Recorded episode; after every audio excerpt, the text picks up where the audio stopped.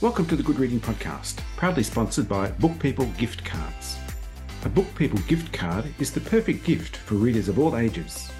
Simply order your gift card online at bookpeoplegiftcards.org.au. Redeem at any one of over 500 bookshops across Australia. Visit bookpeoplegiftcards.org.au.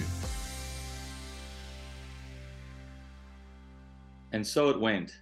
Luke as bait, the argument as distraction, Mouse as pharmacist, Bob as spectator, and Sparrow with his head elsewhere, thinking about the deep north and the prospect of an undiscovered murder victim.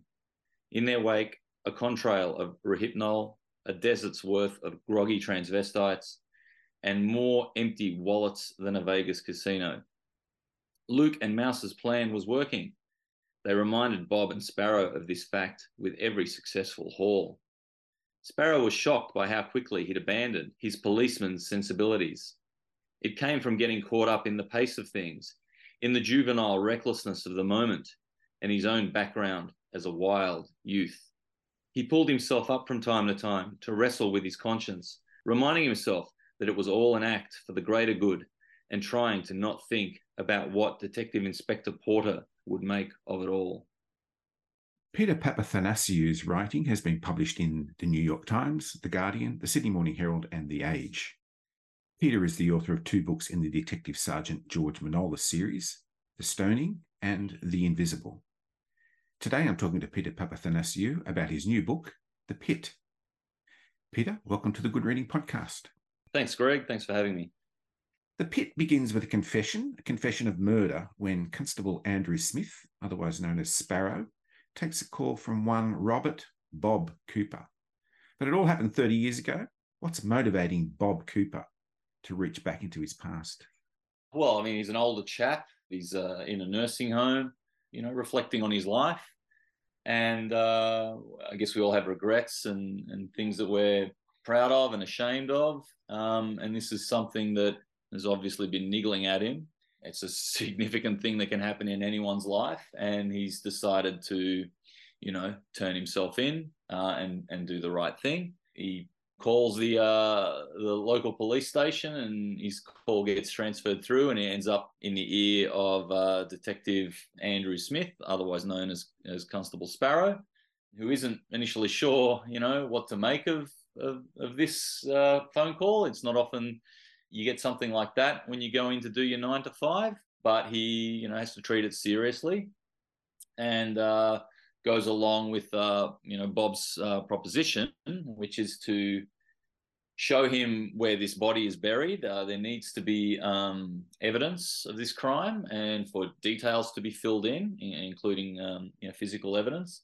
Bob's condition is that Sparrow has to accompany him uh, on a road trip um, through uh, Western Australia to the north, where the body is buried. They're an unexpected um, pairing um, to go on this road trip. Um, and Sparrow's a bit green, um, you know, doesn't have a lot of experience, and, he says, "Well, I'll go along with it." So off they go. Uh, yes, he's uh, certainly a character out of place in this situation in many ways. Um, we might have expected to encounter Detective Sergeant George Manolis in this book, The Pit, as we did in The Stoning and The Invisible. But according to Sparrow, D.S. Manolis is busy working on his suntan in Greece. That sounds nice. Is this an opportunity for the ambitious Sparrow to make his mark and to escape his own past? The Pit is the third book in the series. Uh, it, as he said, it began with The Stoning, where, which introduced Manolis and Sparrow working together on a case. Uh, in the second book, uh, The Invisible, um, it's the adventure that Manolis goes on when he goes away to Greece, um, ostensibly for a, a holiday. Uh, and the pit is, in my mind, what happens while Manolis is away. So it's it's happening at the same time as as the invisible is happening. This is uh, so yeah, it's it's it sits comfortably within the universe.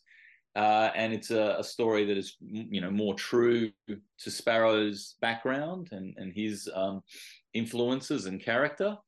Uh, but at the same time, um, the book does have a, a different structure uh, in that um, there is a, a, focus on the on Bob. I guess he's a bit of an anti-hero, um, this uh, man who's confessing, and that's something that is a distinguishing feature of the pit.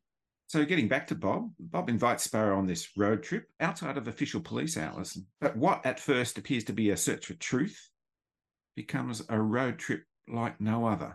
I've always enjoyed uh, road trip stories. Um, they have a momentum, you know, in that there's a there's a there's a vehicle that's moving. Um, with that mo- moving vehicle brings a change of scenery and interactions with uh, you know different characters from a writer's perspective, uh, it's a pleasure to write, you know, a story like that because you can have things un- unexpectedly occur, and you have to have those happen. Uh, it's also very, uh, you know, believable. Um, and the thing about, I guess, uh, you know, being Western Australia is that it is such a well, such a wide open, isolated, expansive, beautiful, hot, threatening place so from a from an authorly, you know, creative perspective, you you you can really have some fun um, with the story. Um, and yeah, as I said, there's obvious things that happen and characters that they encounter. And of course, uh, the characters are developed in a sense uh, at first within the confines of a minivan. And there we meet Luke. Luke is along for the ride, a young disabled man. What's Luke doing there? Luke is uh, paralyzed following a motorbike accident and his parents looked after him, but they've recently passed away. So with with no other options, he's the poor chap's ended up in a nursing home. A character like that is obviously an outsider in a nursing home. Bob himself feels like he's a bit of an outsider, so he uh, he reaches out to Luke, and um, Bob keeps saying, "Look, you know, I'm not I'm not like the people here. I'm, I'm more like you." And then he you know, concocts this idea that aligns with the adventure he's having with Sparrow. And he says, well, look, you know, let's escape together. Let's get out of here and let's have an adventure. You know, I, I can't just just leave you here um, in this nursing home. So the three of them are in this battered old HiAce um, Toyota van. Uh, with uh, Bob and, and Sparrow, um, you know, in the front two seats, and, and Luke in a in a, a motorized wheelchair um, in the back. So you know, there's certainly a, a, a very unexpected trio um, with different backgrounds, um, different generations, and I, I really like that. I liked having these three very different characters in this small confined space, moving through this isolated region, and seeing how they reacted in these you know situations that um, they encountered. And of course, along the way, they they meet Mouse, now, Mouse, she could be a truck driver, she could be a sex worker, but she soon proves herself to be, at the very least, a good hustler. Now, Mouse really does bring a sense of adventure to the venture. Uh, yeah. Oh, well, again, you know, as, as I said, Mouse is a, she's a, or she's ostensibly a female truck driver. Um, it's it's her uh, it's her job, and um, she. Uh, I mean, I'm not giving away too much. She she picks them up when the when the van breaks down the boys aren't really sure what to make of her, but she's also not really sure what to make of them. This this they're also dressed in in mining shirts, so you know Sparrow is pretending to be Bob's and Luke's carer, but they're also pretending to be miners, and and Mouse is pretending to be a truck driver, or is there more to it? The thing that Mouse does is she, uh, I guess the the device that she is in the book um, is to be the the way that through which the the three main characters see the outback. She gives them uh, insights into what it's actually like to be out there, um, and she, you know, for for want of a better way of saying it, she kind of delivers the the the main themes that are in the book, and allows the the boys to have that that connection.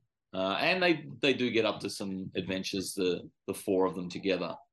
Uh, I like the idea of um, making her a uh, I in, intentionally made her a female character to contrast that very uh, masculine world um, of uh, of the outback and and and uh, uh, the mining industry. And again, four very different characters um, in a small confined space, um, all up to something is, I guess, what I'll say.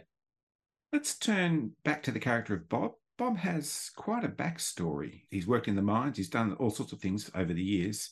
There's a nice little quote, and this refers to Bob's time working in the mines. The mines' prison camp conditions had created a prison camp mentality. Men in isolation are no different to those in a war zone or those stuck at sea for a long time.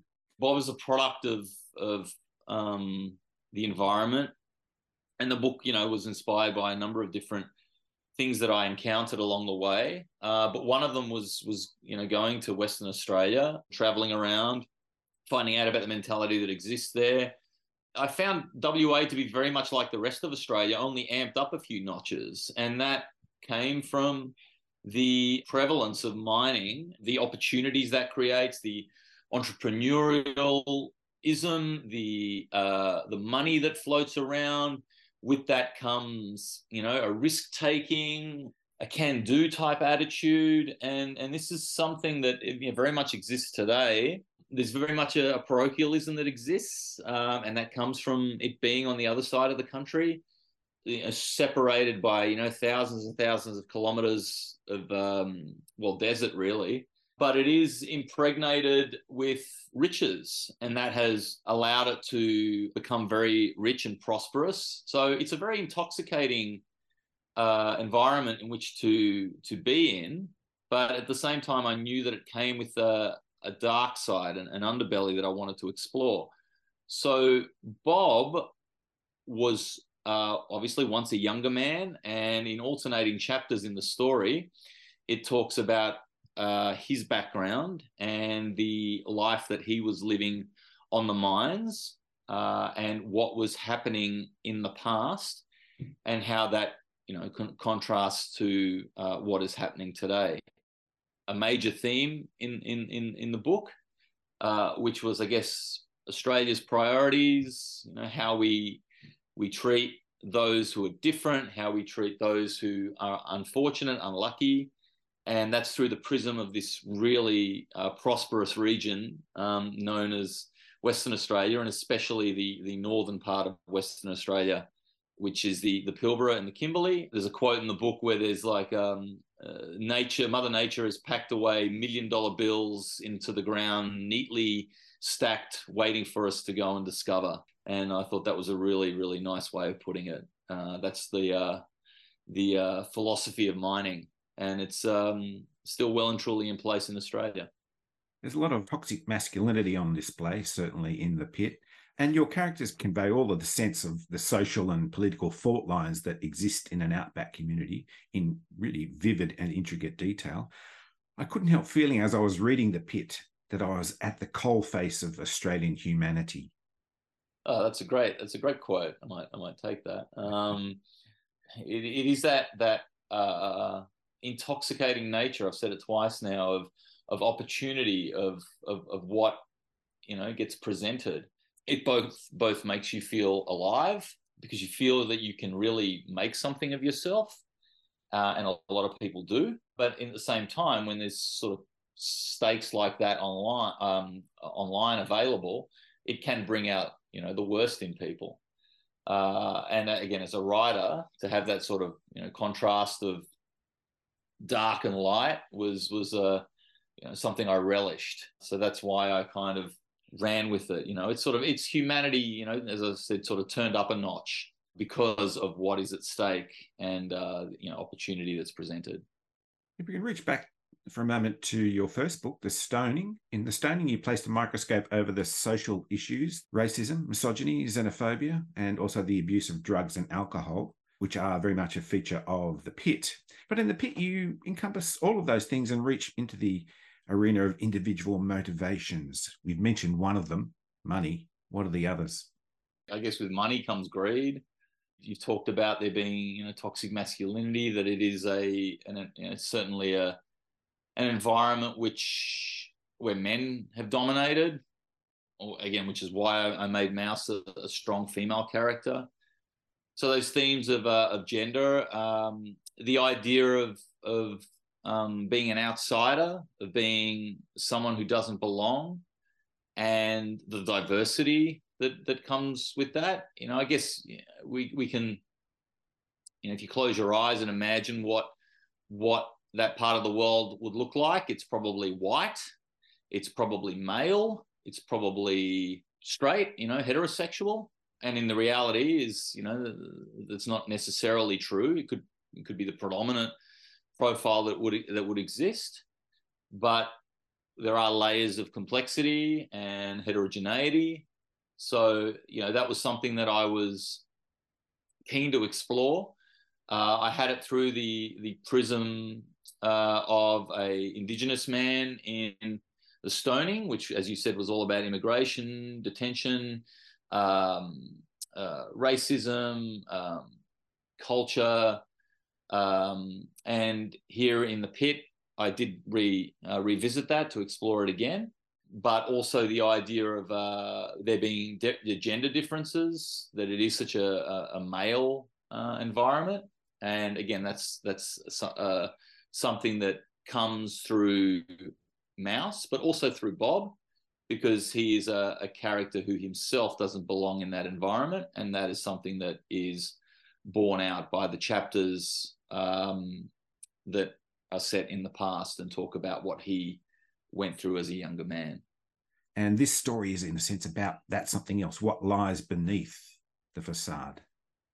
Yeah, I'm trying not to give away sort of too much here. Um, you know that there there are layers to this story. I, uh, I I hope people don't approach it and think it's a it's a straight up and down adrenaline, you know, charged road trip with sort of you know high octane speed, you know, action and thrills and spills. Uh, it is a story that is a bit more contemplative. Um, you know it's character driven you do discover that very quickly in both the way that the, the, book is structured and when you find out about the characters and then it is just sort of sitting back and watching how it all plays out. It, you can probably call it outback noir. Uh, it's a it's a it's a very commercial title now but i almost can't think of what else it, it, what other thing it would be. I do think of it as being a, a crime story but potentially more just a story with a crime in it. It almost does disappear into the background and it does become an exploration of these characters and these themes in the book. But the idea that there is a crime and that there is a mystery, there is a puzzle that needs to be solved, is hopefully something that keeps you know readers going uh, to work out exactly what happened in the past and what is going to happen now. Peter Papathanasiou, thanks so much for joining me on the Good Reading Podcast. Thanks, Greg. It's a pleasure. I hope people enjoy reading The Pit. I've been talking to Peter Papathanasiou about his new book, The Pit. It's published by MacLehose Press, and you can find it at goodreadingmagazine.com.au. My name's Greg Dobbs, and thanks for listening. This Good Reading podcast was brought to you by Book People Gift Cards. Share the joy of reading with a Book People gift card. To find out more, visit bookpeoplegiftcards.org.au.